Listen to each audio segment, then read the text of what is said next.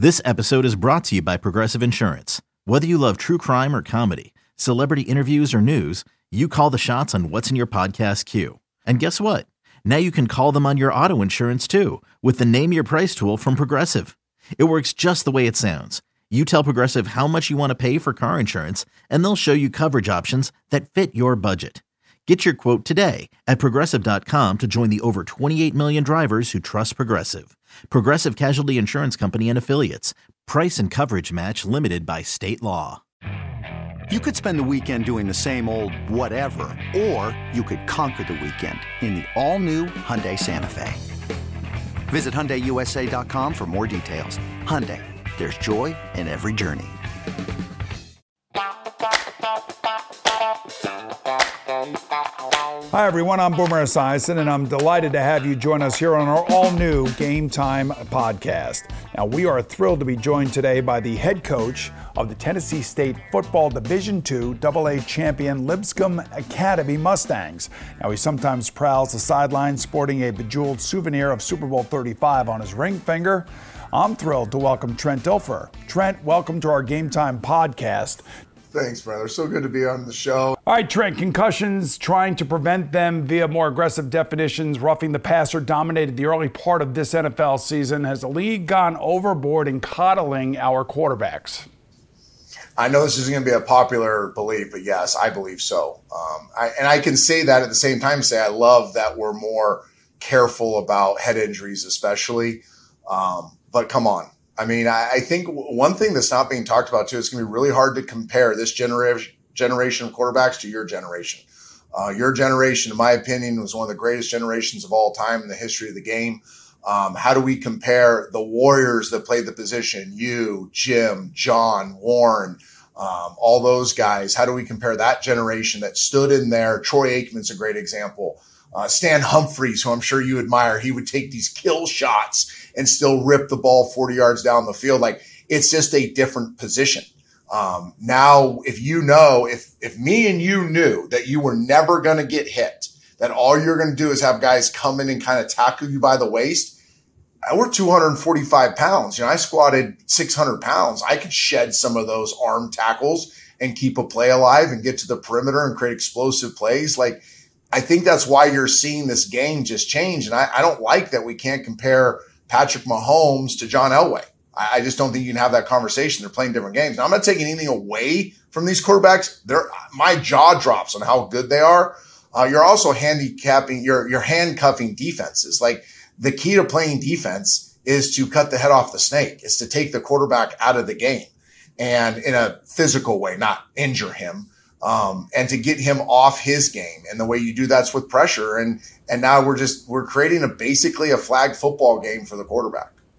You know, you know the NFL about as well as anybody. Now there appears to be some ticking time bombs out there with Dan Snyder in Washington, Deshaun Watson in Cleveland. You know, how can the NFL diffuse them? Do you think they're going to be able to get through this whole thing with what's happening with the Washington Commanders?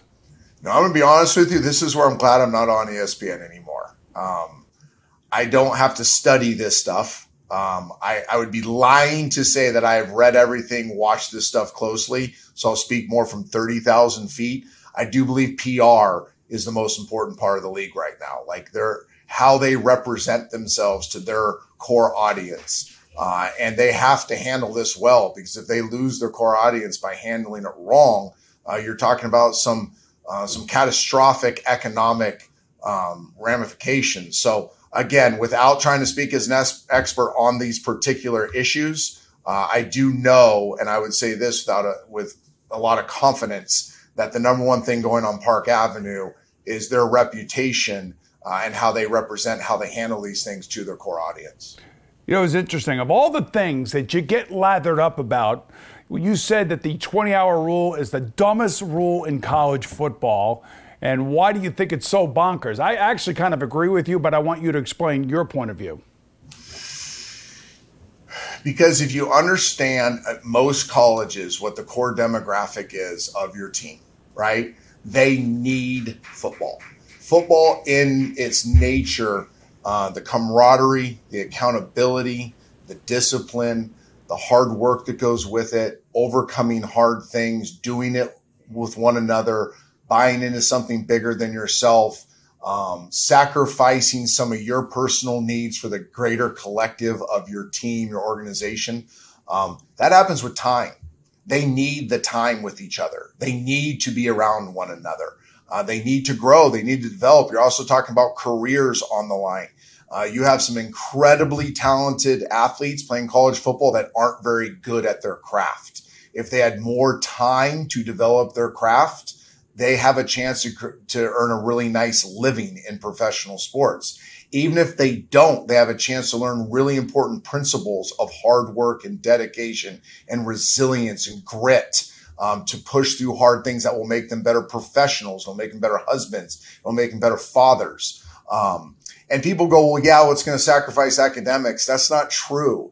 Uh, the higher expectation you put on an athlete in its athletic context, the higher they'll perform in other areas of life. There's still plenty of time in the day. If you were so concerned with the with the student athlete's academic achievement, then don't let them have uh, PlayStation in their apartment, right? Don't give them Twitter and Instagram.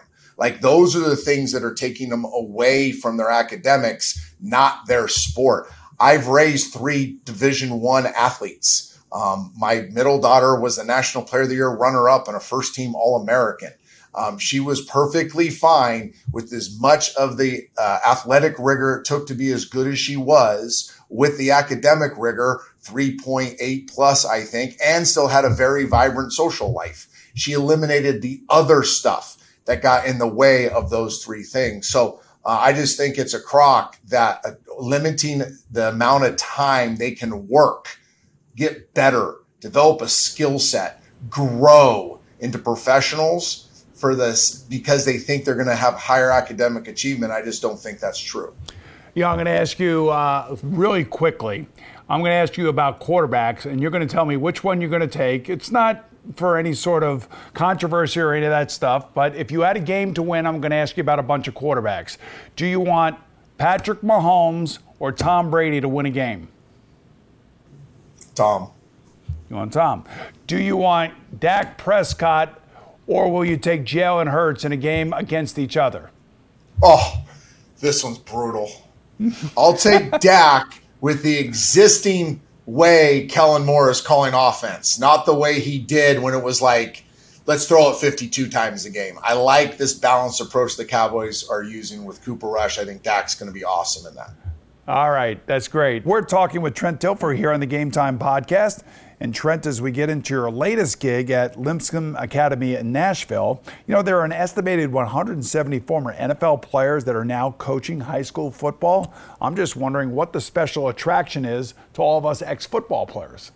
Man, there's so much. I, I'd say the biggest thing, I think you have like these two buckets of football coaches these days. And I'm not saying one's better than the other, but you kind of have your ambition coach where this is a profession to them and they're going to start at one level and perform at such a level that they climb the ladder and get to their ultimate goal. And then you have this group of passion coaches. They do it because the passion for young people, the passion for the game. Um, and I think that's why a lot of NFL players are finding their high school niche coaching because it's so passion driven. Uh, now, some of us get to do it at a very sophisticated level too. You have great resources, you have great players, you get to play at a very high level. Um, but ultimately, this is a passion gig. Uh, every day you wake up, the hair on your arm stands up. Uh, you know, you get to influence, positively influence a lot of young people. Uh, you know, you get to help a lot of them reach their dreams. You know, if, if you're playing at a high le- enough level, you get to help shape and mold young people from a football standpoint to maximize their potential and, and get what could be up to a quarter million dollar scholarship. Um, help them on that road to getting that. So uh, it's very fulfilling. Uh, it fills the it fills the football bucket, which we all need, right? You need it, I need it. When you're done playing, you still need that football bucket to be filled. Uh, but it brings so many other things um, to you as a person and to others in the football landscape besides just winning and losing on it. You know, you've said that very few people get to wake up and the hair on their arms stand up because they're excited to go to work, and that's what I've been able to do. And now I assume this has something to do with you coaching a very good football team too. I would think. yeah, and I and I don't shy away from that. Like I, I do think I crave the uh, highly competitive, sophisticated, multi-scheme, high level of athleticism football. I mean. You know, you play it for so long, then I studied it. You know, when I did TV, you know this about me, it was more than just talking. I still studied the game. I was watching tape. I was taking that quarterback lens at looking at the game. So when I started coaching, now we didn't start that way. We started in a dust bowl. We had 38 guys on the team. that had won three games in a couple years. It wasn't very good, but you could see as more kids moved into our community, as the players that were here developed in the weight room, developed their skill set, that we could implement some highly sophisticated stuff. And we, we do play a very high quality of ball. Um, a lot of college coaches that come through compare us to like an FCS level program, even though we're at the high school level. Um, so yeah, it fills that bucket of really good football and all the holistic, purpose-driven stuff that that really wakes me up in the morning excited to coach.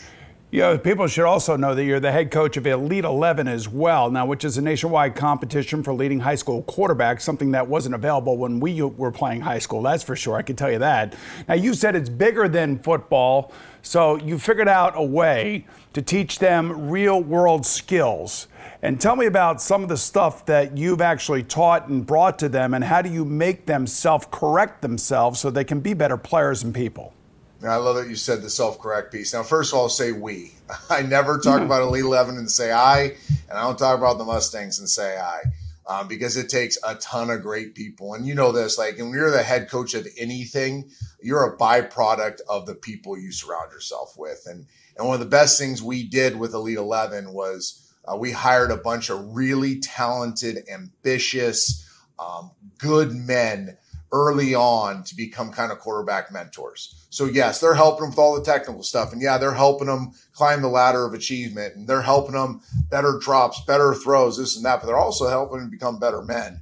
Um, and that's why we kind of call it the quarterback mentor thing. I think Jordan Palmer is a great example of that. Quincy Avery is a great example of that. These guys that started in this space with Elite 11 and they've kind of branched out and created these community of quarterbacks um, the self correction part's a big piece of it. We're, we're trying to teach life through football because football at that stage is the most important part to them. And we understand that, we embrace that. But we really want to be able to give them the opportunity to learn life and come together and unite. And a lot of these social issues that we're dealing with in our country, we address those within the Elite 11 community, um, helping them become proactive and making this world a better place. Uh, and then on the field, I think the self correction piece is amazing. It's it's really a contradictory statement. I'm the head coach of a camp series competition that is all about um, having coaches help you get better. Yet my number one message is you don't need us. We want to get you to a place where you don't need us because we're not there on third and six versus an overload to the boundary that you haven't prepped for. you got to figure it out. We're not there when you dirt an out route because your feet are wrong. You got to know why you dirted it. We're not there when you misread a two high shell that rotates to a one high shell and you throw your two high look. Like you have to learn on your own and be able to correct in the moment. It's the same in life. We can't hold your hand as you're dealing with an issue with your girlfriend or a family issue or a PR issue or dealing with a team issue. Like we want to help you give these, give you these skills and learn from our mistakes. And I always say that, like, you don't have to learn from your own mistakes. I made every mistake there is in the book. So I'll share them with you. Try not to make the same mistakes I made.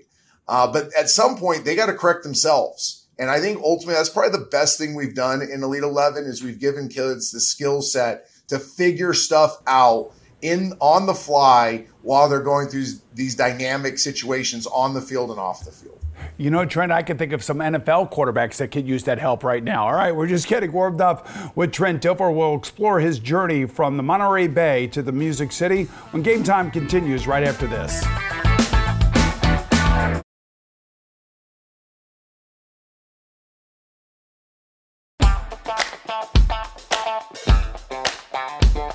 All right, welcome back to Game Time, everyone. You know, when he was in high school, Trent Dilfer's mother, Marcy, recalls he was probably a much better basketball player than a football player, adding that the first time his name was he was named player of the year and when they turn on the TV lights, he was just like a natural. He's always liked the limelight. Now, you were the Santa Cruz Coast Athletic Player of the Year in basketball and golf, but not in football, Trent. I didn't know this. And as I was looking through your bio, I was like, wait a minute, timeout. I figured that you were going to be this highly recruited quarterback out of high school, but Colorado State, Oregon, Utah, Utah State, they wanted to recruit you as a tight end or a linebacker, which kind of makes sense to me too as well. Now that I, you know, I see how big you are. But uh, how frustrating was it for you coming out of high school not being recruited as a quarterback? You know, I don't remember it being super frustrating. I was honored that they felt I was a good enough athlete. I just had my mindset, and I had a stepdad. You know, I grew up on the back of a blocking sled. My stepdad was a ball coach. Uh, he was a big part of my life. I had two dads growing up. My stepdad just really kept enforcing to me that I was going to be so much better than I was at the time. And I kind of bought into that, that I was a project and I needed somebody that would buy into the project. So I really wanted to play quarterback. Um, I was not a very good high school quarterback. I was a good, I was a really good athlete in a small community, um, running around and making plays, not necessarily playing quarterback. I was a very good basketball player. I could have played at like that Santa Clara level of basketball. Um, and golf, I, I fell in love with the game of golf. I was a two handicap my senior year. So, a lot of people wanted, you know, maybe as be a big, huge guy that hits bombs and and plays golf. But I really wanted to play quarterback. It took Fresno State uh, to take a chance on me. And actually, it's a great story how it happened. They were recruiting a quarterback that was number one on their list that was in our region. Uh, and they were coming to watch him play basketball at our home gym. And I happened to be the matchup against him. And I went for like 44 points, dunked a handful of times, uh, was player of the game. We smoked them. And Rich Olson, who later on from Fresno went to Miami with Coach Erickson, coached the NFL for years, came down on the floor and said, "Listen, you're you're not even on our list. Would you take a trip to Fresno this weekend?" And back then, you know, this is not when you're a junior, you're getting offers and going on these trips. This is senior year winter after the season's over. Excuse me. And I got in the car and we're driving from Santa Cruz over to the Central Valley, Fresno, California. I remember asking him like, "Where's Fresno?" I also remember getting into the Jim Sweeney's office right when we get on campus and meeting Coach Sweeney and saying, I'm in, I'll accept. And he laughs. He goes, I haven't even offered you yet. Like, I just was so excited that somebody was going to give me a chance to play quarterback. Yeah, you know, he said he saw a diamond in the rough, and according to then Bulldogs head coach Jim Sweeney, he saw more raw ability in you than any kid they've ever had at Fresno State, which is an amazing compliment, and that you had this Schwarzkopf personality when the game starts. You know, what exactly does that mean? Well, I don't know what it means. He used to say it all the time, and I never had the courage to ask him. Um, I know I've always been fiery. Uh, you know, it's one of the reasons I admired you as a player. Brett Favre as a player, like these guys that wore their emotions on their sleeves. They're willing to get in uh, you know, metaphorically a fist fight on the field. Like it was do or die. Every player was the most important player of their life. Like that's just how I grew up being the son of an offensive line coach. So um, I was very animated. Um, I was very physical. Uh, you know, I was an option quarterback my freshman year. My first touchdowns as, as, a college player were load option plays where I'm running over linebackers and safeties. So um, I just enjoyed that physical nature of the game, that fiery piece of the game. Uh, it's who I was. I, I, actually think one of the things that derailed my career a little bit was I tried to be something I wasn't. You know, I was I bought into this. Everybody has to be Joe Montana. Everybody has to be Tom Brady. Everybody has to be this stoic, calm, never animated player, and it kind of robbed me of my juice. Um, and that's my fault. I think I would have been a better player in the NFL if I just maintained conviction on being me. Philip Rivers, one of my favorite quarterbacks of all time, because he's never been anything but himself, right? Like you that's can criticize true. him, you cannot agree with it, but he was he was unapologetically himself. And I wish I would have been unapologetically myself in my career because that's really what made me a really good college football player. And why my teammates gravitated to, to me so much was because every play truly every play was the most important play in my life, and I would do anything for my teammates. You know, Trent, you were a great college player. You were actually the WAC Offensive Player of the Year your junior year, and you decided to come out of college a year early. I, I, spent five years at the University of Maryland, and I loved every single year that I was there, and it allowed me to grow up and become more mature before I got into the NFL. Do you regret coming into the NFL a year earlier? I kind of do. I, it's a double edged sword. Yes, from an emotional standpoint, uh, I've mentored a ton of kids that have battled this coming out early, staying another year. And I've usually told him this story that I would have been a better teammate. I would have been a better leader. I would have been a better member of society. I would have been more mature. I would have been more capable of being a CEO of a team if I would have stayed in college longer. Now, we had 19 guys that left that year. We had 19 seniors that were on that Fresno team that was pretty darn good. I was the 20th. We had nothing behind us. Um, there was a concern of for my health. we lost the entire offensive line, all the skill guys except one couldn't stop anybody on defense. Like that, it kind of came down to that. So there was like this logical piece of do you stay healthy and go now because you're going to be one through seven, really was the projection in the draft, or do you stay? And my parents really were pushing me to stay because they knew that I wasn't quite mature enough to go handle the life of the NFL and move across the country potentially. And, you know, I was just newly married to my wife we're still married 29 years later. Uh, more credit goes to her than me. Um, but you know, it was it's a hard one. I if you just forced me to give an answer, I would say I should have stayed. You know, Trent, this leads me to this thing about you and your career because you played on a great Ravens team for sure, and they had one of the best defenses ever in the history of football. But people started describing you as a game manager because of that defense. Is that a compliment in any way, or is that some sort of insult? Well, I know it's not meant to be a compliment, um, and it's true. Like I, I've never shied away from this. Like I think actually outside of 94, 95, 96, where I was truly one of the worst players in the NFL, not just quarterbacks, first part of 96.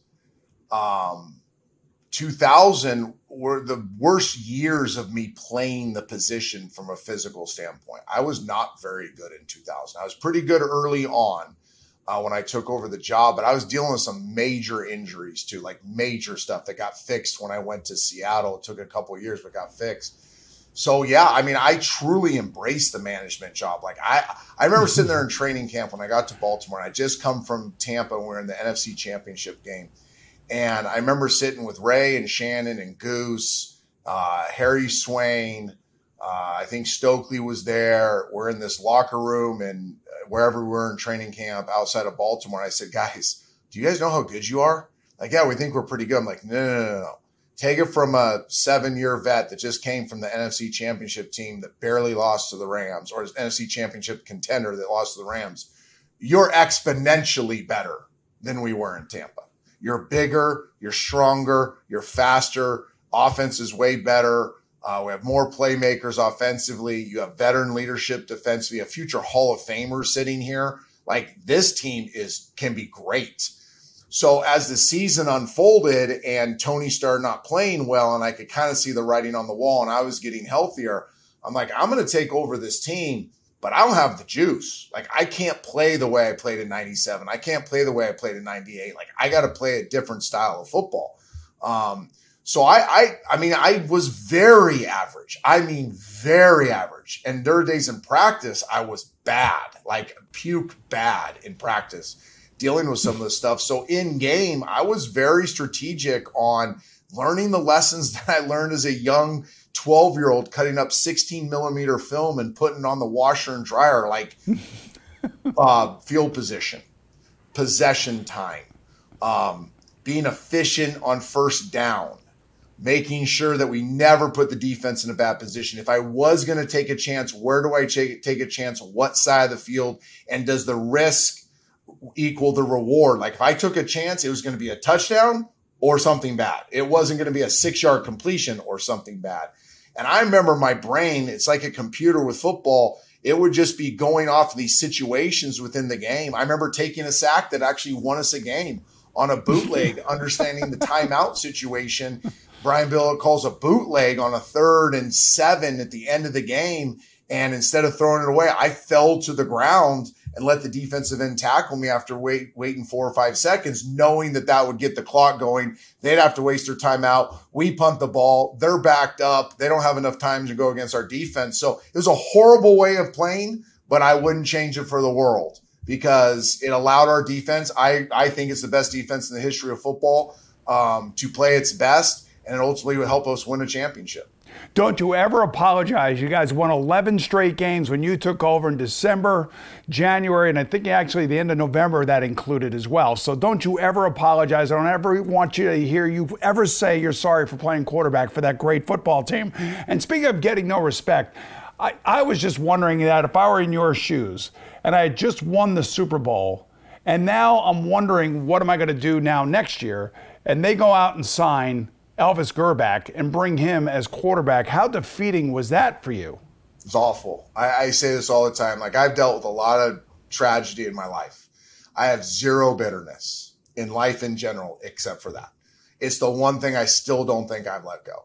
I've tried. I'm 50 years old, raised four kids, had a lot of responsibility in life, had a lot of neat experiences. It's the one thing that I, I've prayed about it. I've thought about it. I've tried, I've tried, I've tried. it's so hard for me to let that go because I knew I'd be healthier the next year.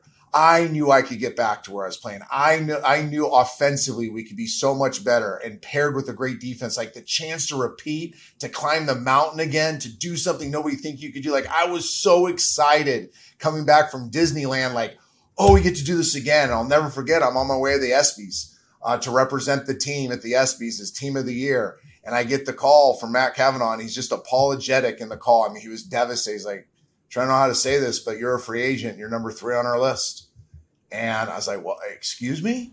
Like, didn't like a month ago we just hoisted Lombardi and and it was just this conversation that they felt that I would not be, I wasn't as talented as the other two that they were looking at, Brad Johnson, Elvis Grbac, that they felt like they needed to be more explosive offensively, which I agreed with all of that, but was never taken into account that I felt like I could be that guy. Like, yeah, give me an offseason to get healthy again and improve and work with the same receivers and, you know, grow the offense from a schematic standpoint. Like, I really felt like I could be that guy. And it was devastating. I remember just being in the tank that offseason as a free agent. I had some really good opportunities that offseason as a free agent, and I didn't even explore them. Like I, I thought about retiring. I thought about like, what more can I do? Um, so uh, that, that, was a dark time. And, and again, I'm being very honest. I, I still don't think I've gotten over it. Yeah, you're never going to get over it, nor should you. If you're a competitor like the way you are, you know, that, that's hurtful. You won a Super Bowl. They should have kept you. All right, we're going to be right back to talk about the event that turned Trent Dilfer's life upside down in mid career.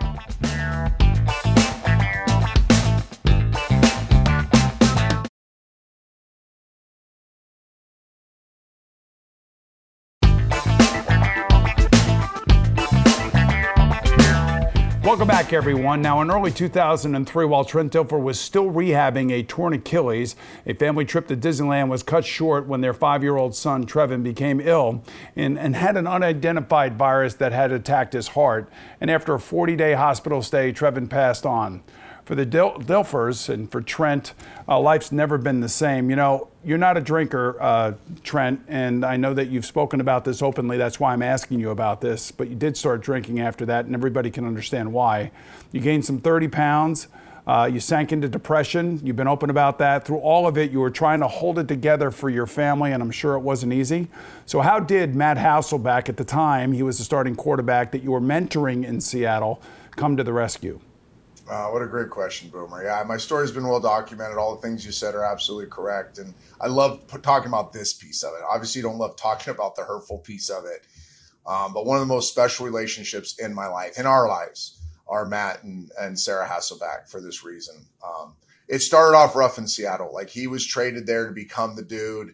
I come back, I come out of Baltimore, I'm mentoring him, but then I play better than him, then I get the job. Uh, and then I actually get his contract in 01 going into the 2002 season. So now he's kind of on the scrap heap and I'm, I'm the guy.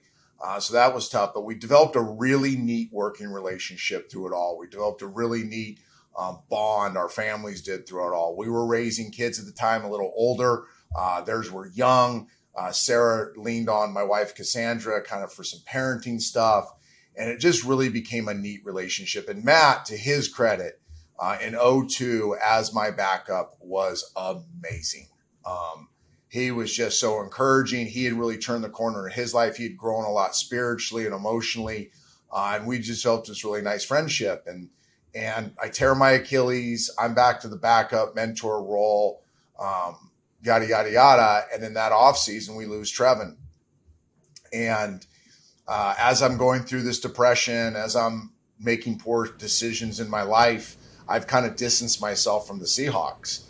And excuse me, I'm not crying. I'm I'm trying to hold it back.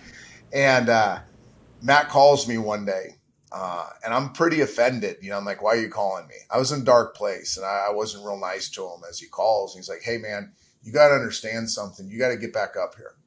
I'm like, how can you say that to me? Like, how can you ask me to come to Seattle from California with all my family's going through? I'm hanging on by a thread here, man. Like I'm, I'm literally holding my family together by a thread and trying to wake up in the morning uh, to live life. And he's like, no, you don't get it. Like there's others that need you too. Like this team needs you. You need us, but we need you. And it was the first time I felt like outside my family, I was still needed. I still had purpose yeah, okay, I wasn't going to play quarterback for him, but I was a team captain. Uh, I was a leader on that team. Um, I had established myself as some of the moral authority in that organization. Uh, and he was like, We're getting ready and we need you. And you need us. Like, you need to bring, you're a dude. Like, you need to bring guys. And I've talked to your wife and she's on board with this, and your kids will be fine. She's a great mom. You have a great support system. So get up here and get back to life. And I think that was his message was just get back to life. And we're so big into mental health around here. We, we really try to identify guys going through mental health issues, women going through mental health issues and try to support them because I went through it. Like I think Matt had a wisdom beyond his years that I was dealing with a lot of stuff that part of the healing process was going to be being around people that loved me, that cared for me, and that needed me. Uh, and he got me back up there, and the organization was incredible. Um, they gave me time to get healthy physically. I had to lose 30 pounds. I had to rehab Achilles and I had to get right emotionally. Um, but I'm I, I, forever have a love affair with the Seattle Seahawks organization, Matt Hasselbeck, his family, um, because how well they um, dealt with me in a time of crisis.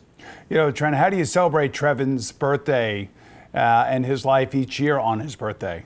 Yeah, please join us. ribs and root beer uh, every year on his birthday. Um, there's people around the country that I'll get DMs from on social. They'll text me. It's become a tradition that they'll go to their local rib spot, uh, get some root beer and take a picture and send it. It was his favorite. I don't know why it was his favorite meal, ribs and root beer. It became a tradition for shortly after his, uh, his passing. And every year, um, it's a cel- we've used it as a celebration. We know where he's at, um, where we've healed or are still healing, but feel at peace with him not being with us and people around the country kind of celebrate his birthday with us with ribs and root beer. I can't even imagine the emotions that were flowing when your alma mater, Aptos High School, named its football field in Trevin's memory. What was that day like? It was special. Um, it's a neat community, Aptos, in, in California, on the, on the northern coast of California, near Santa Cruz. If you're looking for, everybody knows where Santa Cruz is. Uh, it's a community that serves a lot of athletic teams, not just the high school team we really wanted a community field um, that lacrosse and soccer and all the different sports could uh, could utilize the facility. So we were really active in helping get that thing built and honored that they would name it after Trevin. You know, do you have a message for families uh, that have gone through something like you've gone through, like you've lived it publicly, and people hear you talking about it, and we know that it's an immeasurable loss, and it, it comes with an, an, awful amount of pain. I, have dealt with CF families in, in our world as well that have gone through what your family's gone through. What is your message? I'd say my message is a couple. It's tiered. Number one, don't hold it in. Um, you know, it becomes poison when it sits inside you and you have no outlet. Uh, the outlet needs to be healthy right? Don't do destructive things as an outlet like I did early on. Um, and you need people. Like this is why we're designed. People need people, uh, and you need people in your life that you can talk to um, that have lived similar tragedies, um, that are wise and give you sage advice, um, that will sit and cry with you. I'm a big believer in counseling. Uh, I think there's professionals that you know they work really hard to become professionals in this realm of grief management. Uh, we sat with some great ones. I had a, the greatest one ever. I got to tell the story. We're in Cleveland. I forget the guy's name. Hopefully, he watches the show. He hands me this big book. It's like an encyclopedia. He says, "I wrote this. Has everything to know about grief." And I'm like, "What an arrogant, you know what?" And he drops on the floor and goes, it's all just theory. He's like, here's the deal with grief. And he looks at my wife and I and he goes, everybody deals with it differently. Says, we're to have some sessions here. I might not say a word. Trent, you might cry. Cass, you might yell. It doesn't matter. You got to get it out. It's poison inside of you that has to come out. Uh, this pain, this sorrow, this grief. And, and it helped me so much. I've been through so much counseling. It's helped so much. I encourage so many people around the country that are dealing with hard things, uh, emotional issues, mental health issues. Go talk to a professional. They're very good at what they do. And by the way, they're the best listeners you'll ever find. They're great at listening. And sometimes you just need to dump on them and you need friendly ears that can just listen and, and help you process it all. You know, a terrific message for sure. Now, you transitioned from the field uh, to the studio with the NFL Network and then ESPN. Did you actually find broadcasting to be something that you fit very well? Early, yes. Loved my first five years. Um, the travel got to me. I'm not blaming anybody. By the way, I still have great friends at ESPN. I'm not saying anything that negative about ESPN, but I felt kind of a tone change. Uh, my last handful of years at ESPN, where it became more uh, they wanted more conflict. They wanted more drama. Uh, I just didn't. That was not my mo. Um, I wanted to, I wanted to teach ball. Really, I think I'm a teacher by heart, uh, and I wanted to teach the audience ball. Um, and when it became more than that, um, or extra, as I would say it, I kind of fell out of love with it. And I was commuting from California, so I think there was a toll on my body. Uh, you know, red eyeing on Saturday night into New York, car servicing up to Bristol working, getting back in a car, going down to another airport to fly to Monday Night Football on Monday, then flying back to California. Um, there was one year I had 48 weekends where I was in a hotel room because of football and because my daughters, three of them playing travel volleyball. Um, so it just became a lot. So I was relieved to leave TV, but I early on I really, really enjoyed teaching ball to an audience that maybe wanted to go a little deeper. All right, so before I get into the Dilferisms with you, I want to check something out. I want to verify this with you. Something you reportedly said to your then teammate Matt Hasselbeck, you just spoke so eloquently about in your relationship with him. He was then Seattle's starting quarterback. Now, did you really tell him, quote, you're not very good. You think you are. You're pretty. You throw a nice ball. You know a lot of Brett Favre uh, regurg- regurgitated information, but you're not very good. Now, I assume that Matt didn't take very kind to that. he didn't, but he heard it. I will give him credit. Like he wasn't playing well, and he couldn't understand why. And I believe we're in Coach Zorn's office late at night one night. And to his credit, we'd have these late night. We grinded now. Like I taught him how to grind. It was, you know, it was eight, nine, ten o'clock at night before we'd leave the office sometimes. And we'd lock ourselves in that office and we'd watch tape. And we'd watch our opponent, we'd watch ourselves, we'd watch other quarterbacks um, and study them. And and I just wanted him to really understand that I'm here for you, but I'm also going to tell you the truth. And this is what I know. I know that you're not a good quarterback yet. You have you have the potential to be great, not just good. But here's what's going to make you good. And to his credit, he listened. He became a excellent player in this league. Played longer than me, was more successful than me, won a ton of games, got it to a Super Bowl. Really had a Super Bowl stolen from him. Uh, if you want to go back and watch that Steelers Seahawks Super Bowl. Um, so, you know, I think he listened well and I think he appreciated it down the road once he realized, oh, okay, so it's more than doing what Brett did. It's more than throwing a nice ball. Like there's there's more substantive stuff to playing this position than what I know of right now. All right, so your most famous ESPN Dilferism is turning a stinky sandwich into an ice cream cone, and I think we all know what that means. So I, I just want to ask you about a couple other Dilferisms. You quickly tell me what they mean in English, in everyday English, if you will, okay? Okay. And I, all right, so you touched on this before. What is a quarterback who has DQ? What is DQ? DQs or dude qualities. Uh, does a guy come in the room? Is he a thermostat leader or is he a thermometer leader? You know, thermometer leader is going to react to the room. A thermostat leader is going to change the juice in a room. Uh, dude qualities are also does he bring the the temperament of his team up? Like, can he carry the the temperament of a football team? How does he handle locker room issues? How does he handle being the spokesperson spokesperson for the team? Like general, I'm the dude qualities there's guys that have it. You have it. Jim Kelly has it. Warren Moon had it. John Elway had it. Brett Favre had it. Kurt Warner has it. I can go down the list of all you guys that were the best at what you did. You all have it. Then you go to these highly talented guys that, oh my gosh, they were top five picks. They should have been so successful. What didn't they have? They didn't have dude qualities. All right. So, how do you throw a receiver open? You know, that's one I actually stole. Like, I don't know why I get credit for that one. I stole that one. I heard it. I don't know, before I started doing TV, and it made so much sense to me on changing the speed, the tempo of a ball, throwing it where he's going to be, throwing it away from a defender. Typically, it happens in your deep cross game where you're layering in over defenders, you're activating high shell players with verticals, and you're throwing out to a pocket. Like you're taking him to the ball because that's the grass he needs to go to. You know, this happens in man coverage all the time. Uh, guys, tight man coverage, but the, the leveraged players inside, there's nobody outside. So you throw a catchable ball, a couple bodies outside, and talk to the receiver with the ball, moving him outside uh, that's throwing a receiver over. But I'm not going to take credit for that one. I, I, can't remember who I stole it from, but I stole that one. I think the two best ever to do that are Peyton Manning and Tom Brady. That's just my opinion. All right, I why is all right? So why is arm talent better than arm strength? Yeah, this is interesting. This is one that's kind of been hijacked, and everybody claims it's theirs. Uh, I came up with that one because I was really frustrated with the narrative that arm strength was so important. Uh, I do believe it's important. I'm not taking anything away from arm strength, but I, I on my list of one to ten, it would be six, seven, eight.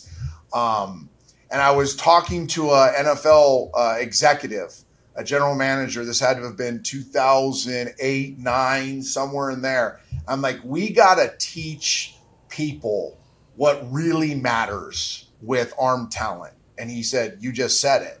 I said, What? What did I just say? And he says, Yeah, it's more than strength, it's the talent hmm. of the arm. I'm like, Yeah, you're right. I'm like, So arm talent to me is, yeah, you have, you can throw a, you can be late on a comeback, double hitch it, speed the ball up, get it low and outside. That's arm talent. That also is arm strength. But ours also arm talent where you can take something off the last second because it's got to go over somebody, or you got to drop it down three quarters to get around somebody it's changing the tempo on the ball with the speed. It's throwing guys open. It's that ability. It's a, it's a big throw catalog. This is one that isn't talked about enough. There's a ton of guys in college that can throw target routes. Go around, turn around, you're a target. I can throw you the ball. And everybody goes, wow, that's so cool. And I'm like, that's like 8% of throwing in the NFL. What about runaways? What about movement passes? What about off platform passes? Like this all fits into arm talent more than just arm strength. So um, that you know that one, physicality and dime are the ones that I kind of feel are mine. The rest I probably hijack from somebody else. I got one more for you, and I think that Patrick Mahomes fits arm talent because he could do it in so many different ways, and he also does something that you like to call playing off platform. Is that good yep. or bad? That's really good because, as you know, like, and now in our era, it was a little different, right? Seven step protection, six, seven men kind of create a crease for you to throw in. Size matter. Like you're you're huge. I'm huge. We're both six four plus two. Now when we play 235, 240, I think we're both bigger than that now. Um, but like you would have to sit in there and your base was important. You had to step into your throws. We're pumping the ball down 15, 20, 25 yards down the field. Uh, you know, those types of throws. Well, now the game's changed so much that so much of this is spitting out to the perimeter. So much of this you know, bells and whistles in the back in the backfield, change, uh, you know, misdirection stuff that you don't always get your feet right. And can you still be accurate by being off platform, meaning your your feet, the structure of your base isn't ideal. And I think you need to train that. Mm-hmm. I think another thing too is we found a generation of quarterback that's so much better against pass rush stunts because you know they used to do this to me all the time they would stunt the ETs and the nose games to press the pocket into me because if I couldn't step into it, I wasn't nearly as accurate. Well, if the defense can take away your feet, can take away your base, can take away your structure, shouldn't we train guys in the pocket to still be accurate, to still get the ball to the boundary, to still layer it over a Mike linebacker on a deep cross, to still throw a dig into the window. Well, you do that by saying, okay, I'm going to be just as good off platform as I am on platform. So that was a big point of emphasis. I did a study from night from your draft class all the way to the all every Pro Bowl, Super Bowl quarterback till 2008, and I found some commonalities. And one of the commonalities I found with all you guys was that in a muddied pockets, when your feet weren't perfect, you were still high, highly productive. So when we started the Elite 11 and kind of what now has become this nationwide training methodology, uh, one of my points of emphasis when I gave this kind of speech at Ohio State to a bunch of people was we have to now train the quarterback to be as accurate, as efficient off platform as they are on platform. Hence, there you have it, ladies and gentlemen, a man who loves ball. Our thanks to the great Trent Dilfer for joining us today. I'm Boomer Esiason. I'll see you again real soon, right here on Game Time with Norwegian tennis sensation Casper Ruud. Oh, that was great. I just actually learned so much more about football that I didn't know. It's unbelievable.